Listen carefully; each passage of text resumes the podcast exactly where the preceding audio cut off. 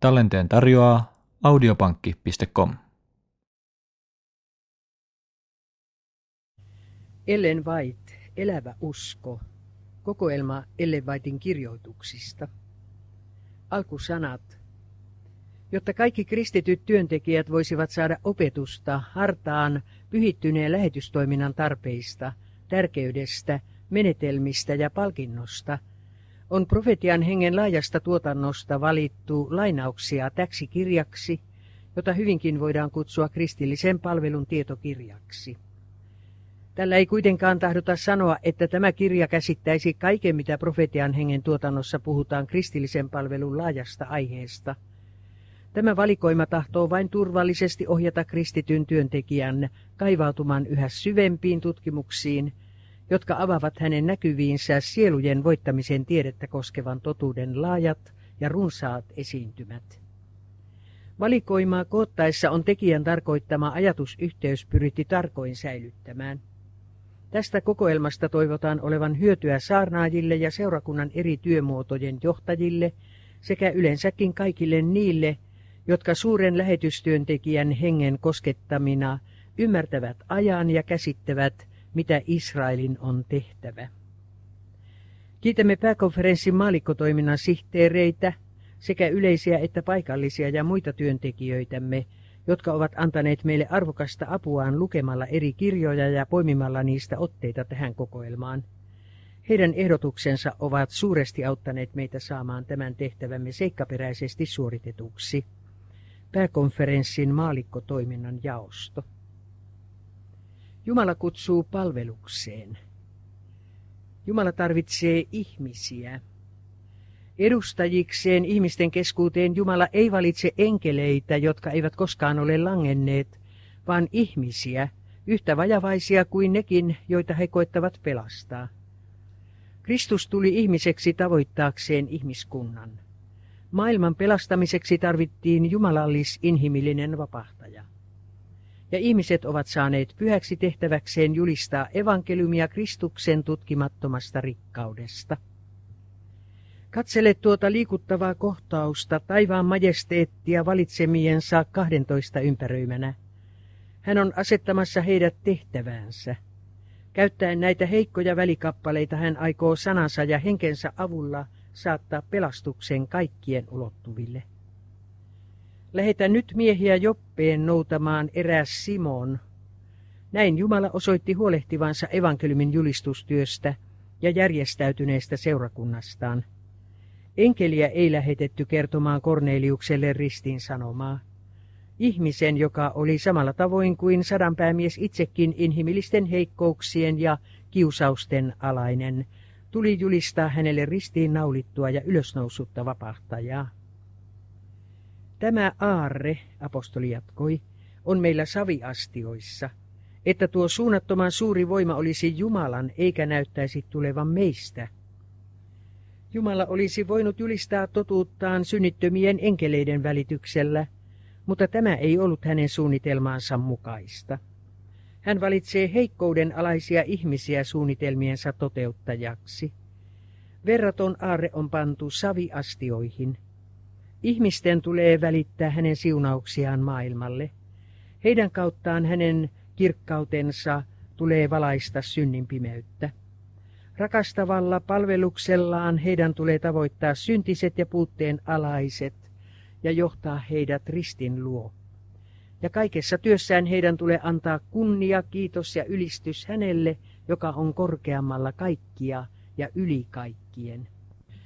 Vapahtajan tarkoitus oli, että sen jälkeen kun hän oli noussut taivaaseen, toimijakseen ihmisen välimiehenä hänen seuraajansa jatkaisivat hänen alkamaansa työtä. Eikö inhimillisen välikappaleen tarvitse osoittaa mitään erikoista kiinnostusta evankeliumin valon levittämiseen pimeydessä oleville? Jotkut kyllä ovat valmiit menemään maan ääriin asti viemään totuuden valoa ihmisille, mutta Jumala vaatii, että jokainen sielu, joka tuntee totuuden, koettaa voittaa toisia totuuden rakkauteen. Ellemme halua tehdä erityisiä uhrauksia pelastaaksemme hukkumaisillaan olevia sieluja – Kuinka meitä voidaan pitää arvollisina pääsemään Jumalan kaupunkiin? Viisaudessaan Herra saattaa ne, jotka etsivät totuutta, kosketuksiin sellaisten kanssa, jotka tuntevat totuuden. Taivaan suunnitelman mukaan niiden, jotka ovat saaneet valoa, tulee vuorostaan jakaa sitä pimeydessä oleville. Jumala viisauden suuri lähde tekee tästä lähteestä kaiken suorituskykynsä ammentavan ihmisen toimivaksi välikappaleeksi, jonka kautta evankeliumin muuttava voima pääsee vaikuttamaan mieleen ja sydämeen.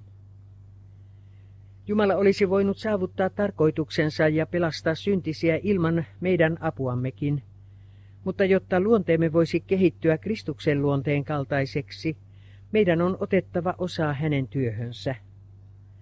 Päästäksemme kerran hänen iloonsa, iloon nähdä hänen uhrinsa välityksellä lunastettuja sieluja, meidän täytyy osallistua hänen työhönsä heidän vapauttamisekseen. Kristus ei valitse edustajikseen ihmisten keskuuteen lankeamattomia enkeleitä, vaan ihmisolentoja, joilla on samoja taipumuksia kuin niillä, joita he koettavat pelastaa. Kristus pukeutui ihmisluontoon saavuttaakseen ihmiskunnan. Jumaluus tarvitsi ihmisyyttä, sillä maailman pelastaminen vaati sekä jumalallista että inhimillistä. Jumaluus tarvitsi ihmisyyttä, jotta ihminen voisi olla yhteyden välittäjänä Jumalan ja ihmisten välillä. Enkelit odottavat melkein kärsimättömän innokkaasti meitä yhteistyöhön, sillä ihmisen täytyy olla välikappaleena työssä ihmisten hyväksi. Ja kun me koko sydämisesti jätämme itsemme Kristukselle, enkelit iloitsevat siitä, että me heidän äänemme välityksellä voivat kertoa Jumalan rakkaudesta. Meidän täytyy olla Jumalan työtovereita, sillä Jumala ei toteuta työtään ilman inhimillisiä välikappaleita. Yksilöllinen kutsu. Jokaiselle kristitylle on annettu täsmällinen tehtävänsä. Jumala vaatii jokaista työskentelemään hänen viinitarhassaan. Sinun on ryhdyttävä hoitoosi uskottuun työhön ja tehtävä sitä uskollisesti. Jos jokainen teistä olisi toimiva lähetystyöntekijä, tälle ajalle tarkoitettu sanoma tulisi nopeasti julistetuksi kaikissa maissa, jokaiselle kansalle ja kansanheimolle ja kielelle. Jokainen tosi opetuslapsi on syntynyt Jumalan valtakuntaan lähetystyöntekijäksi. Se, joka juo elävää vettä, tulee elämän lähteeksi. Vastaanottajasta tulee antaja. Kristuksen armo sydämessä on kuin lähde erämaassa, joka kumpuaa virvoittain kaikkia ja tehden ne, jotka ovat valmiit joutumaan perikatoon, halukkaiksi juomaan elävää vettä. Jumala odottaa henkilökohtaista palvelusta jokaiselta, jolle hän on uskonut tiedon tälle ajalle tarkoitetusta totuudesta. Eivät kaikki voi mennä lähetyssaarnaajina vieraisiin maihin, mutta kaikki voivat olla kotilähetystyöntekijöitä perheittensä ja naapureittensa parissa. Kristus oli vain muutaman askeleen päässä taivaallisesta valtaistuimesta, antaessaan lähetyskäskynsä opetuslapsilleen. Lukien lähetystyöntekijöiksi kaikki, jotka uskoisivat hänen nimensä, hän sanoi, menkää kaikkeen maailmaan ja saarnatkaa evankeliumia kaikille luoduille. Jumalan voima seuraisi heitä. Sielujen pelastamisen tulisi olla jokaisen Kristusta tunnustavan elämäntyönä. Olemme velassa maailmalle Jumalalta saamastamme armosta, yllemme loistaneesta valosta ja löytämästämme totuuden kauneudesta ja voimasta. Kaikkialla pyritään asettamaan järjestöjen toiminta yksilöiden toiminnan edelle. Ihmiset tahtovat liittyä yhteen, keskittyä, rakentaa suuria kirkkoja ja laitoksia.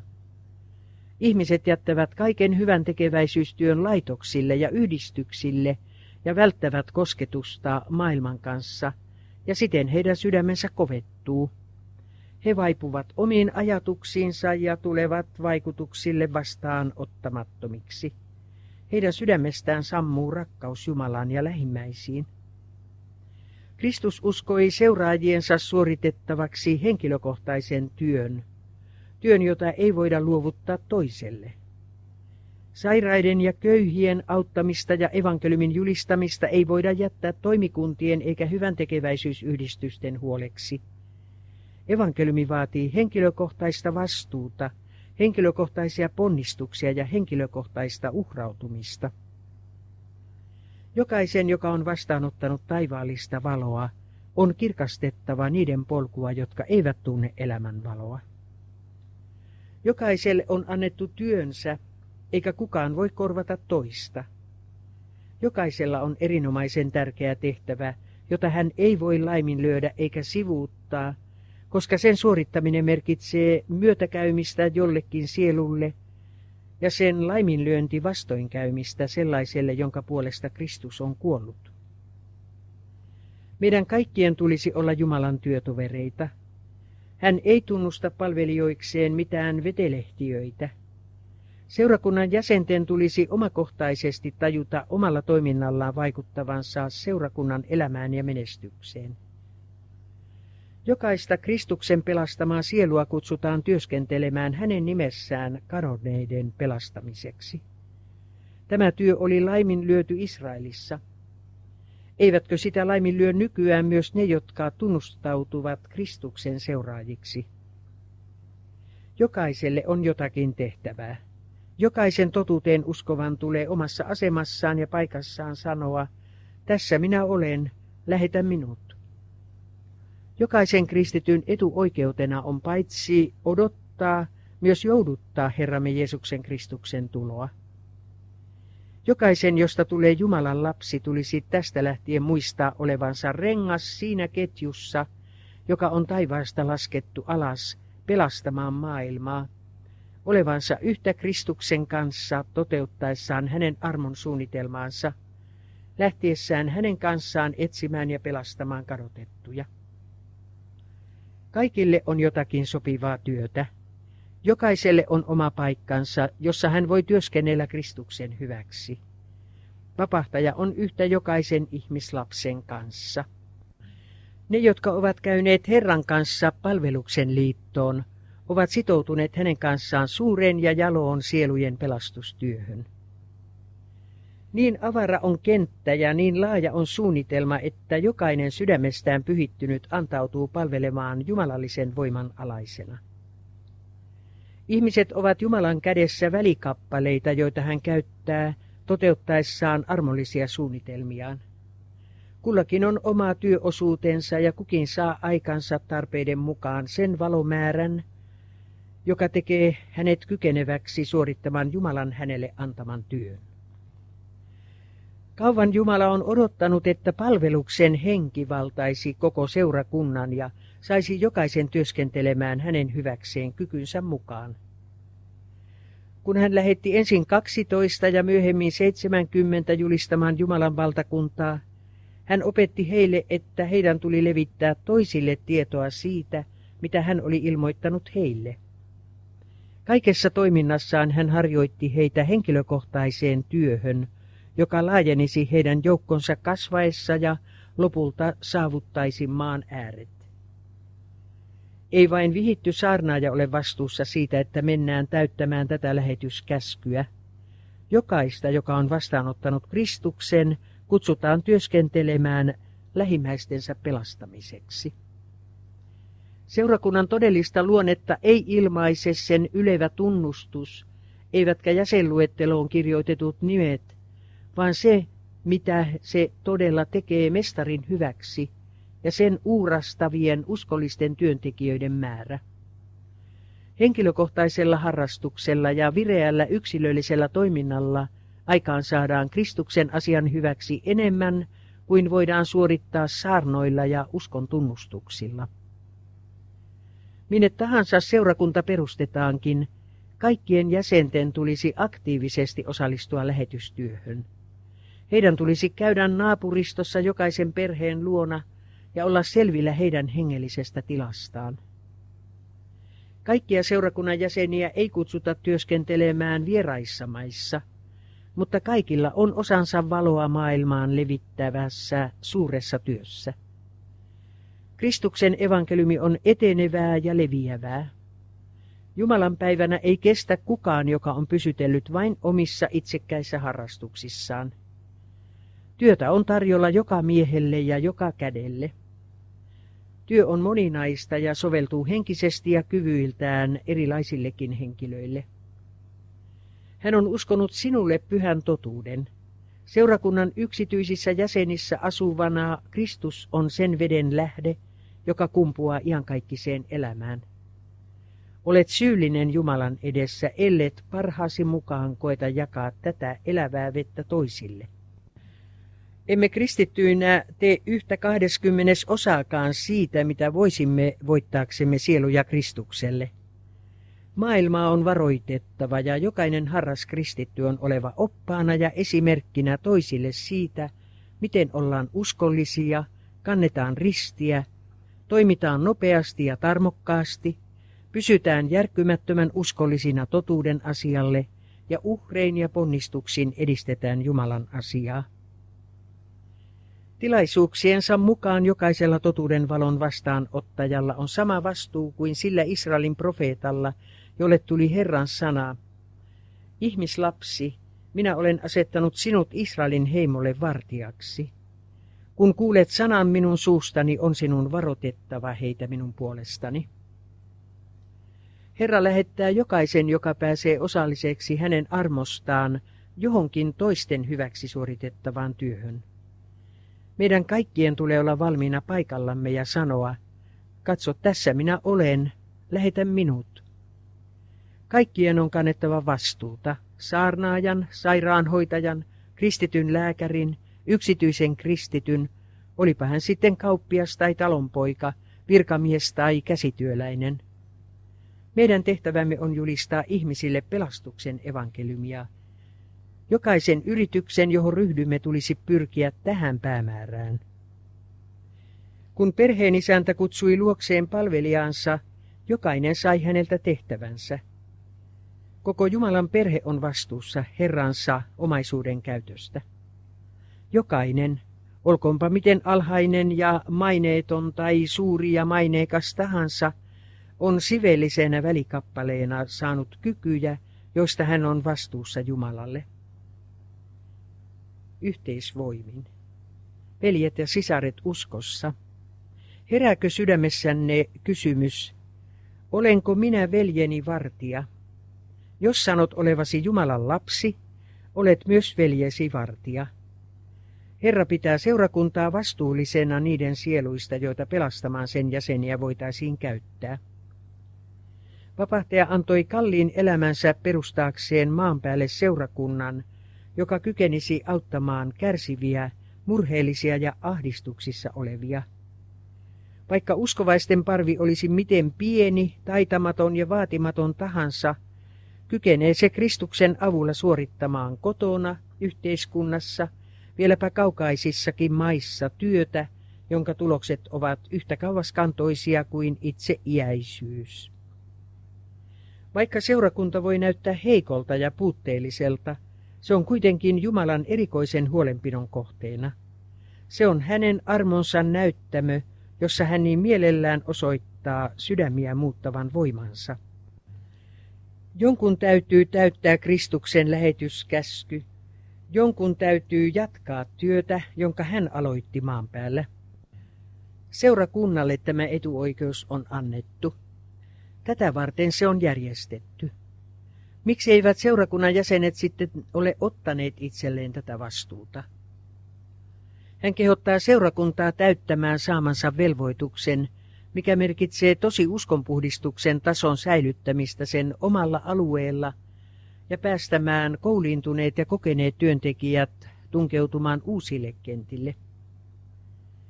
Tessalonikan uskovaiset olivat tosi lähetystyöntekijöitä. Esitetyt totuudet voittivat sydämiä ja sieluja liittyi uskovaisten joukkoon. 12 opetuslapsen asettaminen merkitsi sen seurakunnan järjestämisen ensiaskelta, jonka oli määrä jatkaa Kristuksen työtä hänen poismenonsa jälkeen. Jumalan seurakunta on pyhän elämän tyys sijaa, täynnänsä erilaisia lahjoja ja pyhää henkeä. Sen jäsenten on määrä kokea onnea niiden onnesta, joille he ovat avuksi ja siunaukseksi. Ihmeellistä on se työ, jota Herra tahtoo saada seurakuntansa suorittamaan hänen nimensä kirkastamiseksi. Työmme on selvästi esitetty Jumalan sanassa. Kristityn tulee liittyä kristittyyn ja seurakunnan seurakuntaan. Inhimillisen välikappaleen tulee olla yhteistyössä jumalallisen kanssa. Jokainen kyky tulee alistaa pyhän hengen käyttöön ja kaikkien tulee yhdessä julistaa maailmalle Jumalan armon ilosanomaa. Seurakuntiemme on yhteistoimin osallistuttava hengelliseen viljelyyn tulevan sadonkorjuun toivossa. Maaperä on kovaa, mutta viljelemätön maa on muokattava ja vanhuskauden siemenet kylvettävä. Älkää epäröikette Jumalan rakastamat opettajat suorittaa työtä, joka kasvaa sitä mukaan kuin sitä tehdään. Jumala on asettanut seurakunnan välikappaleekseen pelastamaan ihmisiä. Se järjestettiin palvelemaan ja sen tehtävänä on evankeliumin vieminen maailmaan. Jumalan suunnitelma on alusta asti ollut, että hänen seurakuntansa tulee heijastaa maailmalle hänen täyteyttään ja ylenpalttisuuttaan. Seurakunnan jäsenten, jotka hän on kutsunut pimeydestä ihmeelliseen valkeuteensa, tulee ilmentää hänen kunniaansa. Älköön yksikään seurakunta pitäkö itseään liian pienenä vaikuttamaan ja suorittamaan tälle ajalle tarkoitettua suurta työtä. Lähtekää työhön, veljet. Eivät vain suuret seurakunnalliset juhlat tai kokoukset ja neuvottelut ole Jumalan erikoissuosiossa. Hän kruunaa siunauksellaan epäitsekkään rakkauden vaatimattomankin toiminnan ja palkitsee sen runsaasti. Tehkää voitavanne ja Jumala on lisäävä kyvykkyyttänne. Todistajia. Me olemme Kristuksen todistajia, emmekä saa päästää maallisia harrastuksia ja suunnitelmia valtaamaan aikaamme ja huomiotamme. Te olette minun todistajani, sanoo Herra. Minä olen ilmoittanut, olen pelastanut ja julistanut, eikä ollut vierasta Jumalaa teidän keskuudessanne. Te olette minun todistajani. Minä, Herra, olen vanhurskaudessa kutsunut sinut, olen tarttunut sinun käteesi, varjellut sinut ja pannut sinut kansoille liitoksi, pakanoille valkeudeksi, avaamaan sokeat silmät, päästämään sidotut vankeudesta, pimeydessä istuvat vankilahuoneesta. Maailman ihmiset palvelevat vääriä jumalia. Heidät tulee käännyttää väärästä palvonnastaan, mutta ei pakottamalla heitä kuuntelemaan epäjumaliensa ankaraa tuomitsemista, vaan antamalla heidän katsella jotakin parempaa. Heille on julistettava Jumalan hyvyyttä. Te olette minun todistajani, sanoo Herra, ja minä olen Jumala. Kaikkien, jotka haluavat päästä sisälle Jumalan kaupunkiin, täytyy maisen elämänsä aikana ilmaista Kristusta toiminnoissaan. Näin he tulevat Kristuksen sanansaattajiksi, hänen todistajikseen. Heidän tulee suoraan ja päättävästi todistaa kaikkea pahuutta vastaan ja ohjata syntisiä Jumalan karitsan luo, joka ottaa pois maailman synnin. Opetuslasten tuli lähteä Kristuksen todistajina julistamaan maailmalle, mitä he olivat nähneet ja kuulleet hänestä. Heidän virkatehtävänsä oli tärkein kaikista, mihin ihmisiä koskaan oli kutsuttu, ja vain Kristuksen oma asema ylitti sen. Heidän tuli toimia Jumalan työtovereina ihmisten pelastamiseksi. Jumalallinen opettaja sanoo, vain minun henkeni pystyy opettamaan ja näyttämään todeksi synnin. Ulkonaiset muodot vaikuttavat mieleen vain hetkellisesti. Minä saan oman tunnon vakuuttumaan totuudesta, ja ihmisten tulee olla minun todistajiani ja julistaa koko maailmalle, mitä vaatimuksia minulla on ihmisen ajan, hänen rahansa ja älynsä suhteen. Se, että tunnustamme hänen uskollisuutensa, on taivaan valitsema keino Kristuksen ilmaisemiseksi maailmalle. Meidän on tunnustettava hänen armonsa sellaisena kuin muinaiset pyhät miehet sen tekivät tiettäväksi, mutta kaikkein tehokkain on todistus omasta kokemuksestamme. Olemme Jumalan todistajia ilmaistessamme itsessämme jumalallisen voiman vaikutusta. Jokaisen ihmisen elämä on erilainen kuin toisten – ja hänen kokemuksensa eroavat huomattavasti heidän kokemuksistaan. Jumala toivoo kiitoksemme kohoavan hänen luokseen yksilöllisyytemme leimaamina.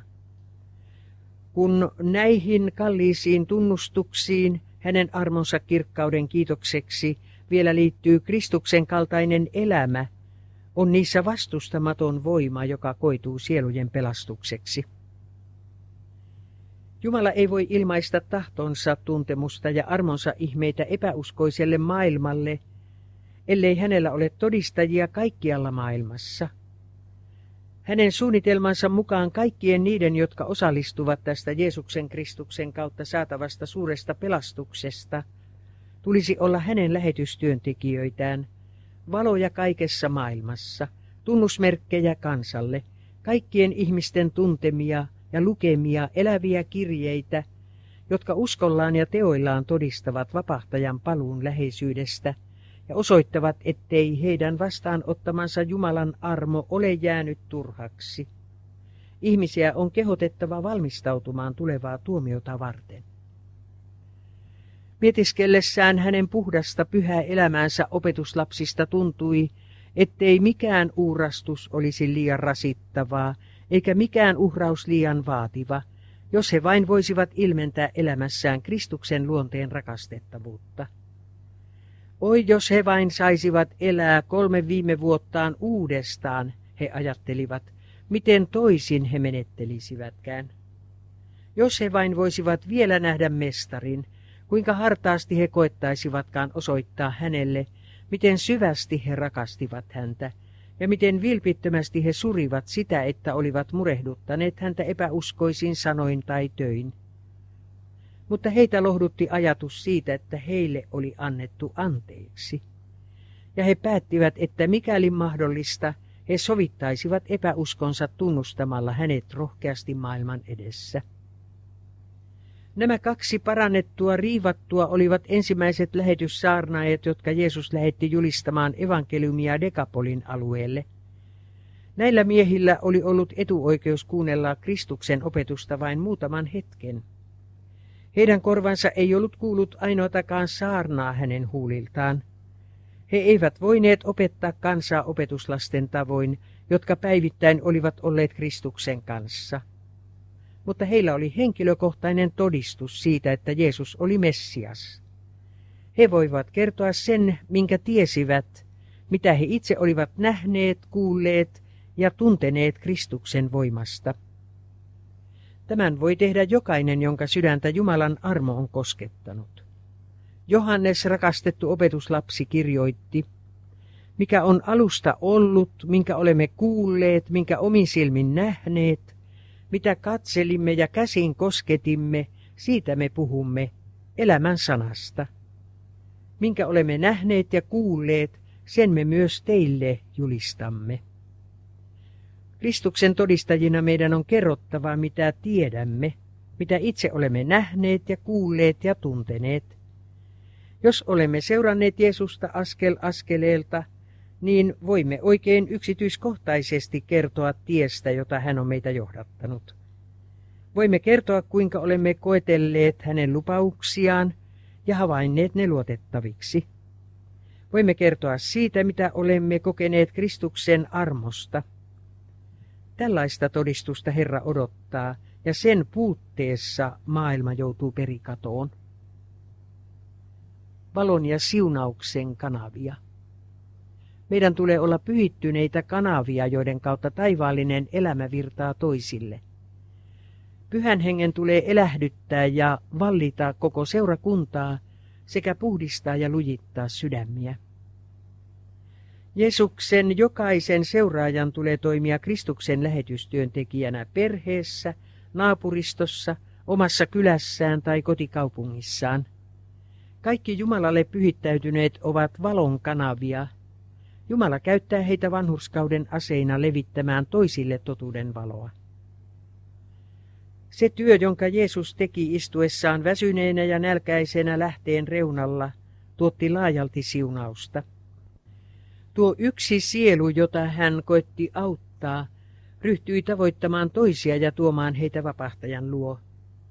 Näin on Jumalan työ aina edistynyt maan päällä. Anna valosi loistaa, niin se sytyttää toisia valoja. Monilla on sellainen käsitys, että he ovat valostaan ja kokemuksistaan vastuussa vain Kristukselle, riippumatta niistä, jotka hän tunnustaa seuraajikseen maan päällä. Jeesus on syntisten ystävä ja heidän vastoinkäymisensä liikuttavat häntä. Hänellä on kaikki valta taivaassa ja maan päällä, mutta hän arvostaa sitä tapaa, jonka hän on säätänyt ihmisten valistukseksi ja pelastukseksi. Hän ohjaa syntisiä seurakuntaan, jonka hän on tehnyt maailmalle levitettävän valon kanavaksi. Alkuseurakunnalle oli uskottu alati laajeneva työ. Valon ja siunauksen keskuksien perustaminen kaikkialle, missä ilmaantui rehellisiä sieluja, jotka olivat valmiit antautumaan Kristuksen palvelukseen. Niin kuin auringon säteet tunkeutuvat maapallon syrjäisimpiin kolkkiin, niin tahtoo Jumala evankeliumin valon leviävän jokaiselle sielulle maan päällä. Jos Kristuksen seurakunta toteuttaisi Jumalan aivoituksen, niin evankeliumin valkeus loistaisi kaikille, jotka vaeltavat pimeydessä ja asuvat kuoleman varjon maassa. Jokaisen sielun etuoikeutena on olla elävä kanava, jonka kautta Jumala voi välittää maailmalle armonsa aarteita ja Kristuksen tutkimatonta rikkautta. Kristus ei halua mitään niin hartaasti kuin edustajia, jotka esittävät maailmalle hänen henkeään ja luonnettaan. Eikä maailma tarvitse mitään niin kipeästi kuin vapahtajan rakkautta ihmisyyden ilmentämänä. Koko taivas odottaa kanavia, joita myöten pyhää öljyä voidaan vuorattaa ihmissydänten iloksi ja siunaukseksi. Jumalan seurakunnan ihanuus on sen jäsenten hurskaudessa – sillä siihen sisältyy Kristuksen voimaa. Hartaiden Jumalan lasten vaikutusta pidetään ehkä vähäarvoisena, mutta se tuntuu halki aikojen ja pääsee oikeaan arvoonsa palkanmaksun päivänä. Vankkana hurskautena ja horjumattomana uskona ilmenevä tosi kristityn valo todistaa maailmalle elävän vapahtajan voimasta. Seuraajissaan Kristus ilmestyy sen veden lähteeksi, joka kumpuaa iankaikkiseen elämään. Vaikka maailma tuskin tuntee heitä, Jumala tunnustaa heidät omaisuuskansakseen, valituiksi pelastuksen aseikseen ja kanavikseen, jotka välittävät valoa maailmaan. Seurakunnan jäsenet, antakaa valon loistaa. Kuulukoon äänenne nöyränä rukouksena, todistuksena tämän maailman hillittömyyttä, hullutuksia ja huveja vastaan – ja tälle ajalle tarkoitetun totuuden julistuksena. Äänenne, vaikutuksenne ja aikanne, kaikki nämä ovat Jumalan lahjoja, jota tulee käyttää sielujen voittamiseen Kristukselle.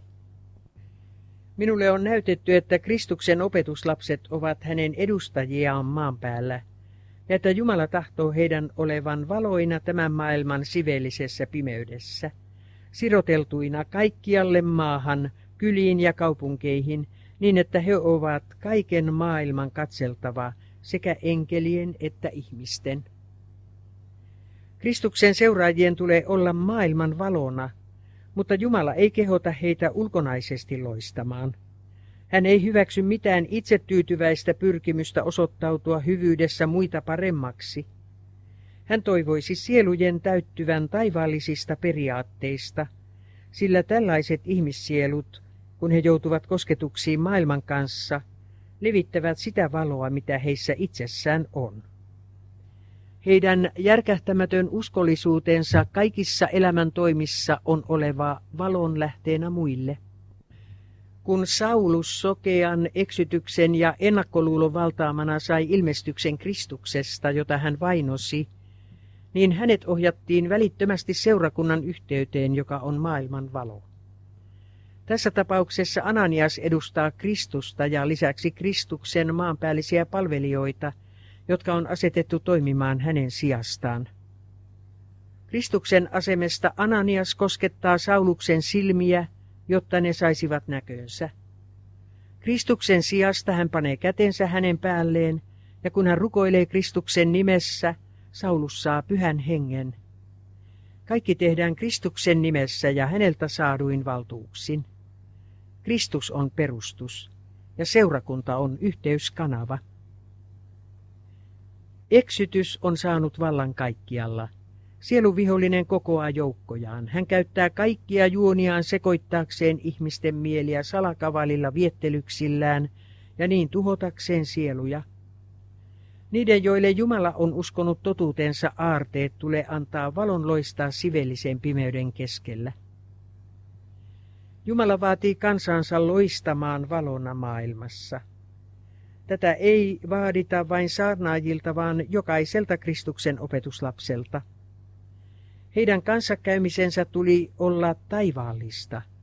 Ja kun heillä on yhteys Jumalaan, he haluavat pitää yhteyttä myös kanssa ihmisiinsä, voidakseen sanoillaan ja teoillaan ilmaista Jumalan rakkautta, joka elähdyttää heidän sydäntään. Näin he voivat olla valona maailmassa, eikä heidän välittämänsä valo sammu, eikä sitä oteta pois. Kristuksen seuraajien tulisi olla vanhurskauden aseita, työmiehiä, eläviä kiviä, valoa heijastavia, jotta taivaan enkelit viihtyisivät heidän luonaan.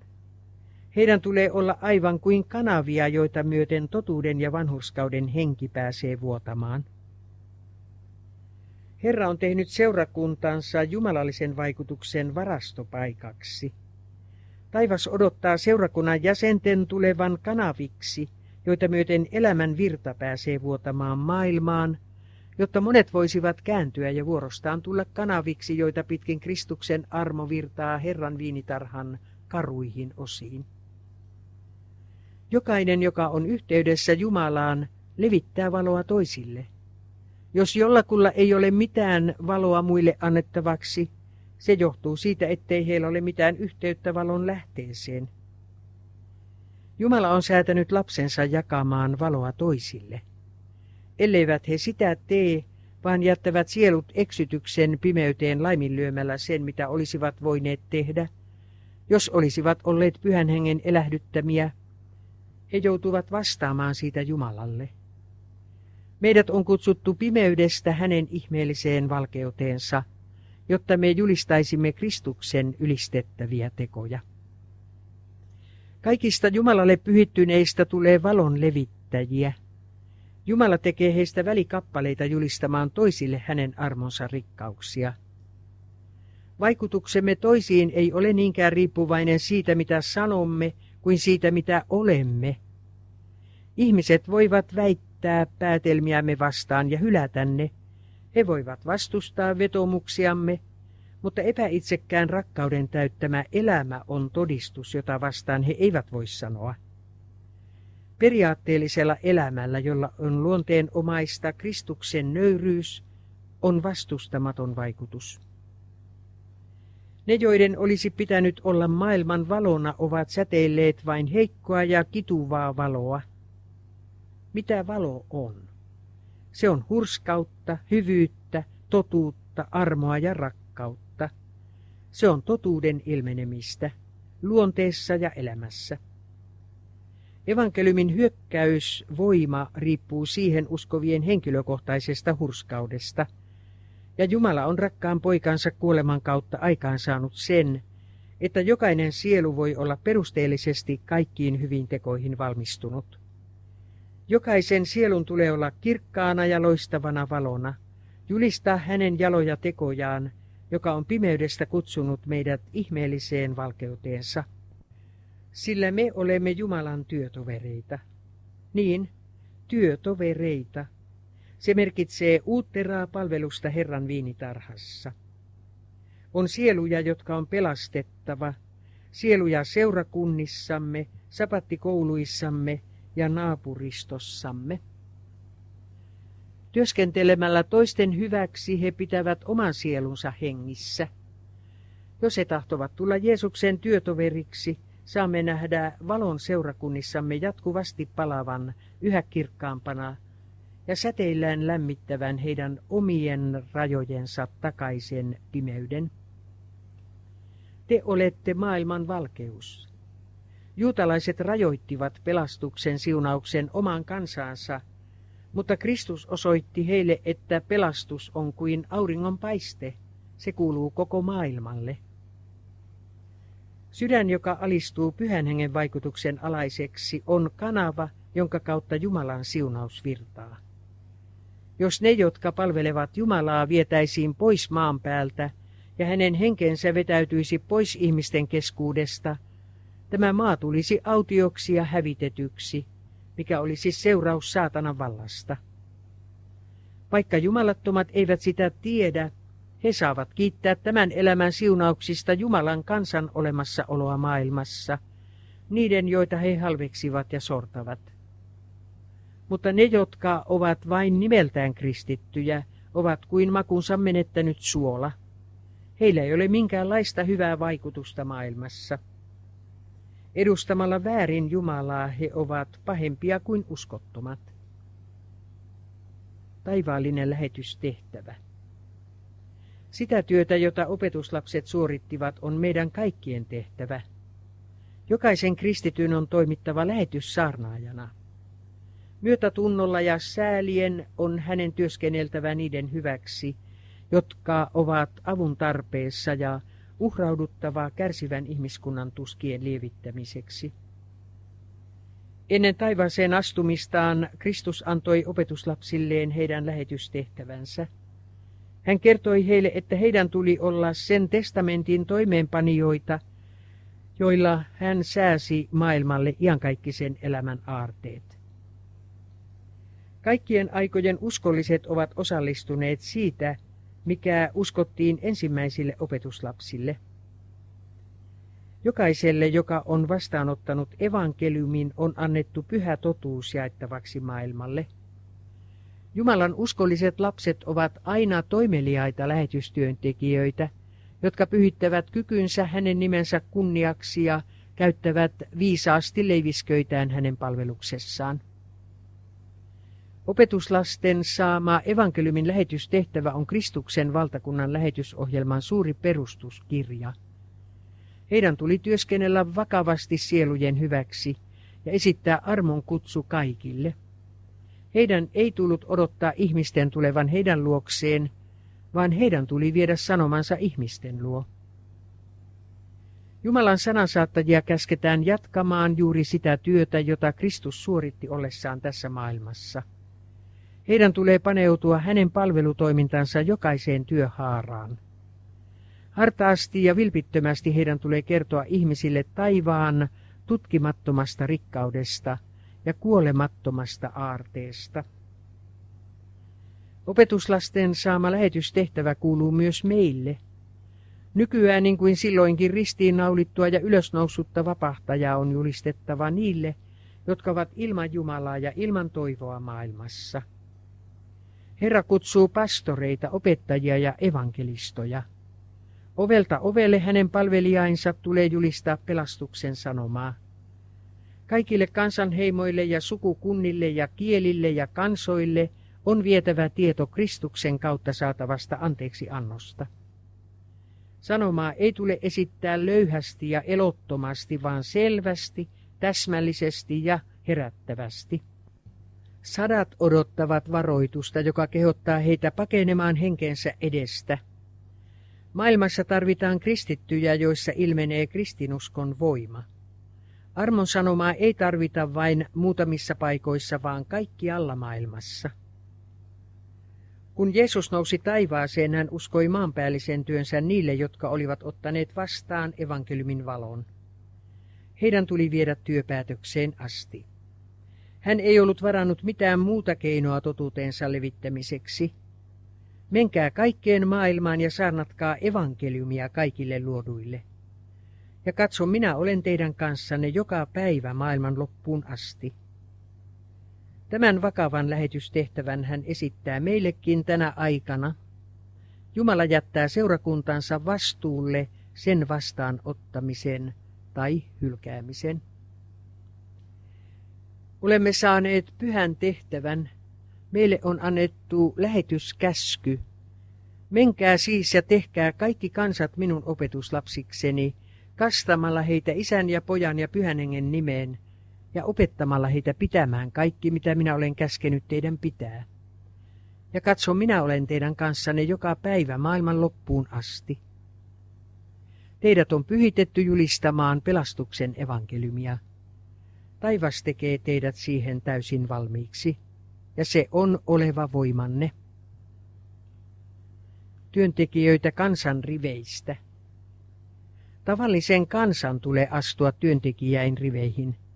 Osallistuessaan lähimmäistensä murheisiin niin kuin vapahtaja osallistui ihmiskunnan suruihin, he uskossa näkevät hänen työskentelevän heidän kanssaan.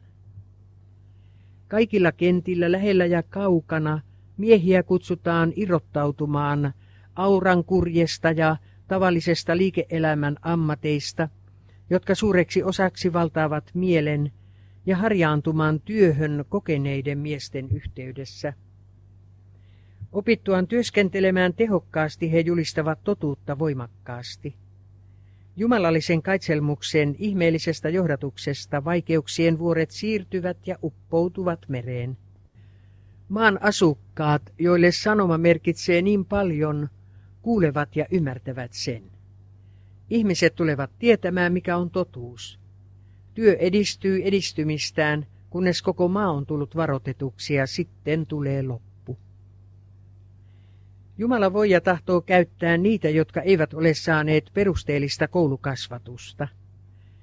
Joka epäilee, ettei Jumala pysty tekemään sitä, ilmaisee vain epäuskonsa ja rajoittaa hänen kaikkivaltiasta voimaansa, jolle mikään ei ole mahdotonta.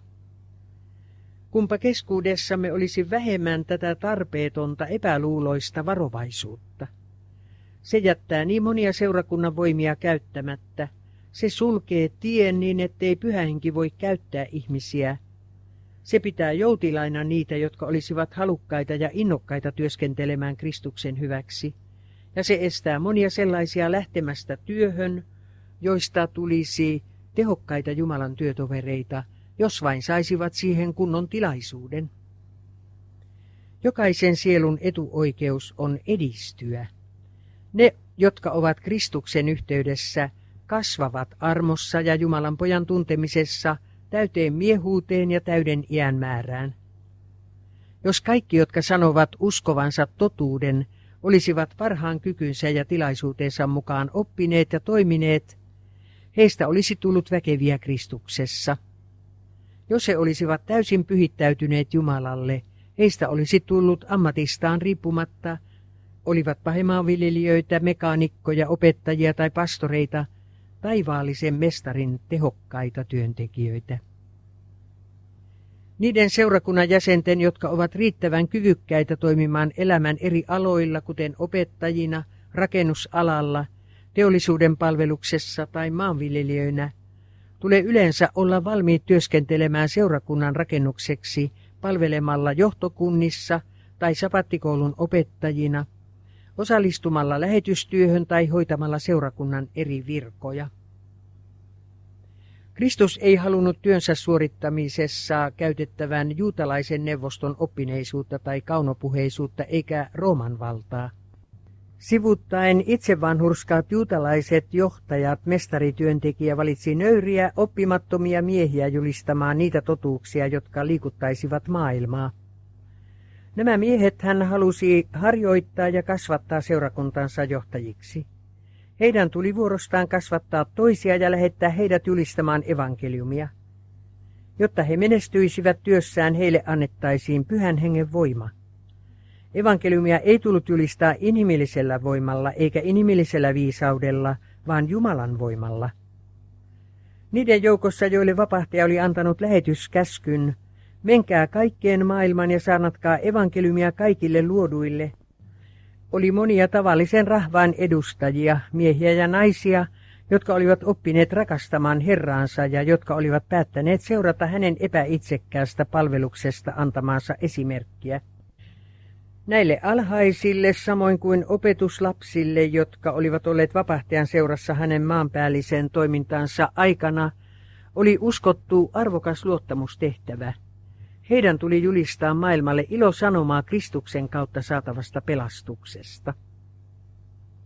Voittoisa elämä. Meidän ei tule todistaa Jumalasta vain saarnaamalla totuutta tai levittämällä kirjallisuutta.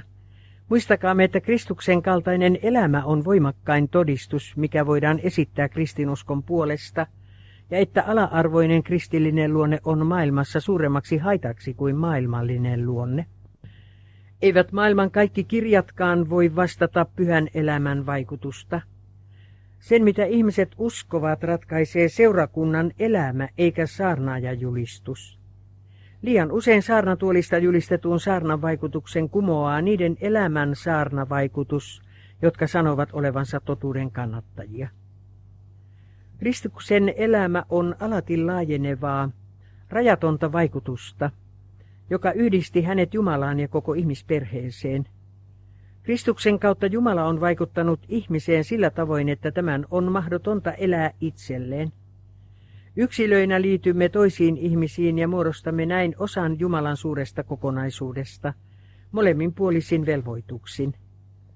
Kukaan ei voi olla riippumaton lähimmäisistään, sillä jokaisen hyvinvointi vaikuttaa toisiin.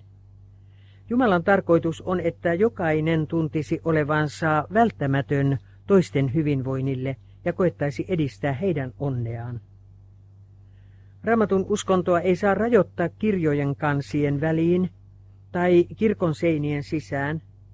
Sitä ei silloin tällöin tule ottaa esiin omaksi hyödykseen ja sitten jälleen huolellisesti panna syrjään.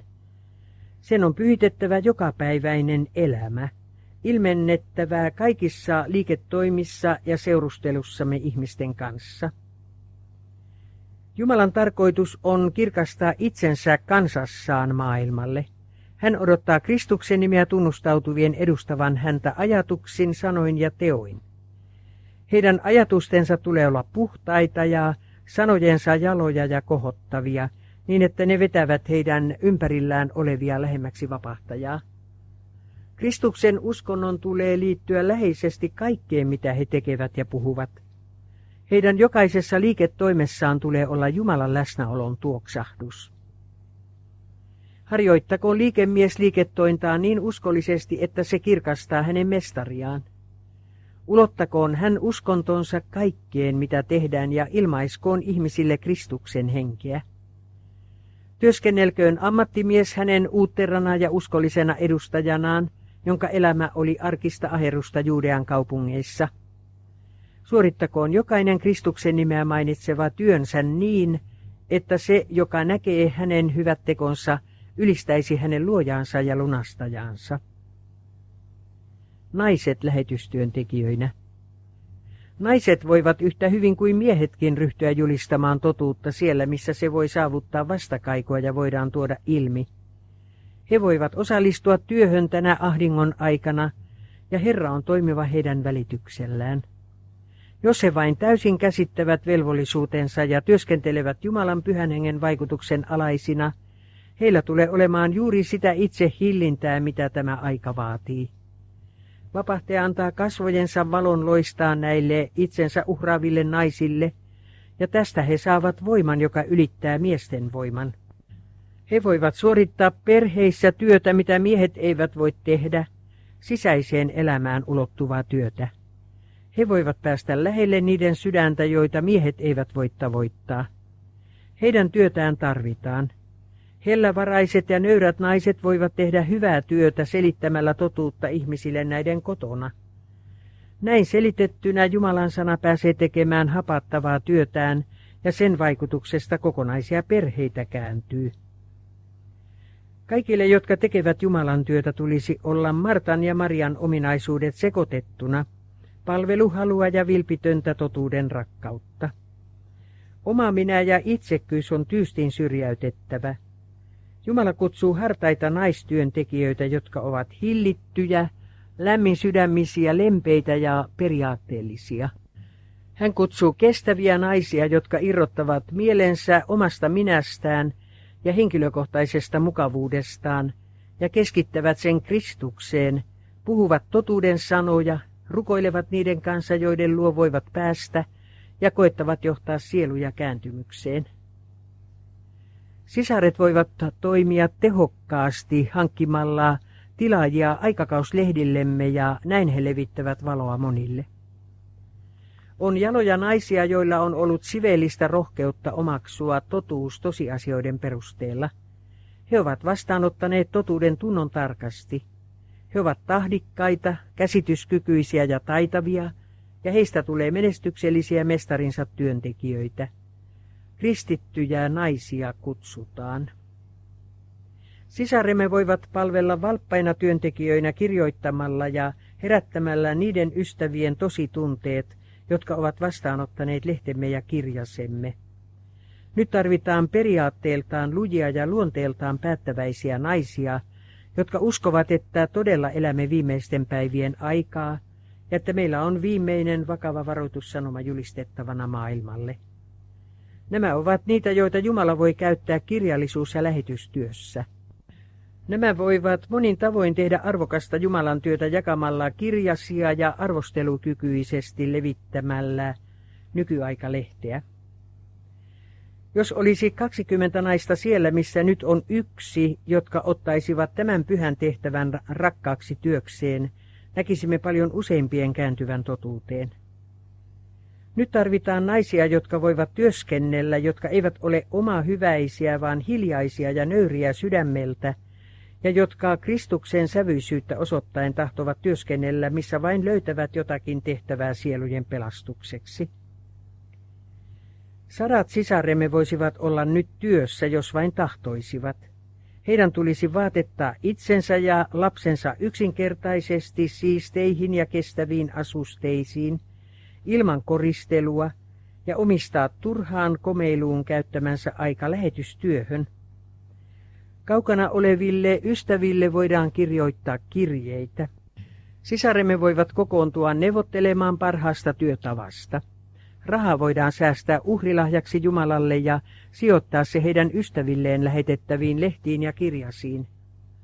Niiden, jotka nyt eivät tee mitään, tulisi lähteä työhön. Tuntekoon jokainen Jumalan lapseksi itseään kutsuva sisar todella vastuunsa kaikkien ulottuvillaan olevien auttamisesta. Sisaremme ovat tulleet liian kärkkäiksi välttämään vastuuta, mikä vaatii ajatuksen ja mielen keskitettyä käyttöä, ja kuitenkin he tarvitsevat juuri tällaista harjoitusta täydentääkseen kristillistä kokemustaan. He voivat henkilökohtaisesti osallistua lähetystyöhön ja levittää innokkaasti kirjasia ja lehtiä, jotka oikealla tavalla edustavat uskoamme. Sisaret, älkää väsykö valppaaseen lähetystyöhön. Tätä työtä te kaikki voitte suorittaa menestyksellisesti, jos vain pysytte Jumalan yhteydessä. Ennen kuin kirjoitatte kyselykirjeitä, Ylentäkää aina sydämenne Jumalan puoleen rukoilen, että teidän onnistuisi koota joitakin viljelemättä kasvaneita oksia, jotka voitaisiin oksastaa tosi viinipuuhun tuottamaan hedelmää Jumalan kunniaksi. Kaikki, jotka nöyrimieli osallistuvat tähän työhön, harjaantuvat jatkuvasti Herran viinitarhan työntekijänä.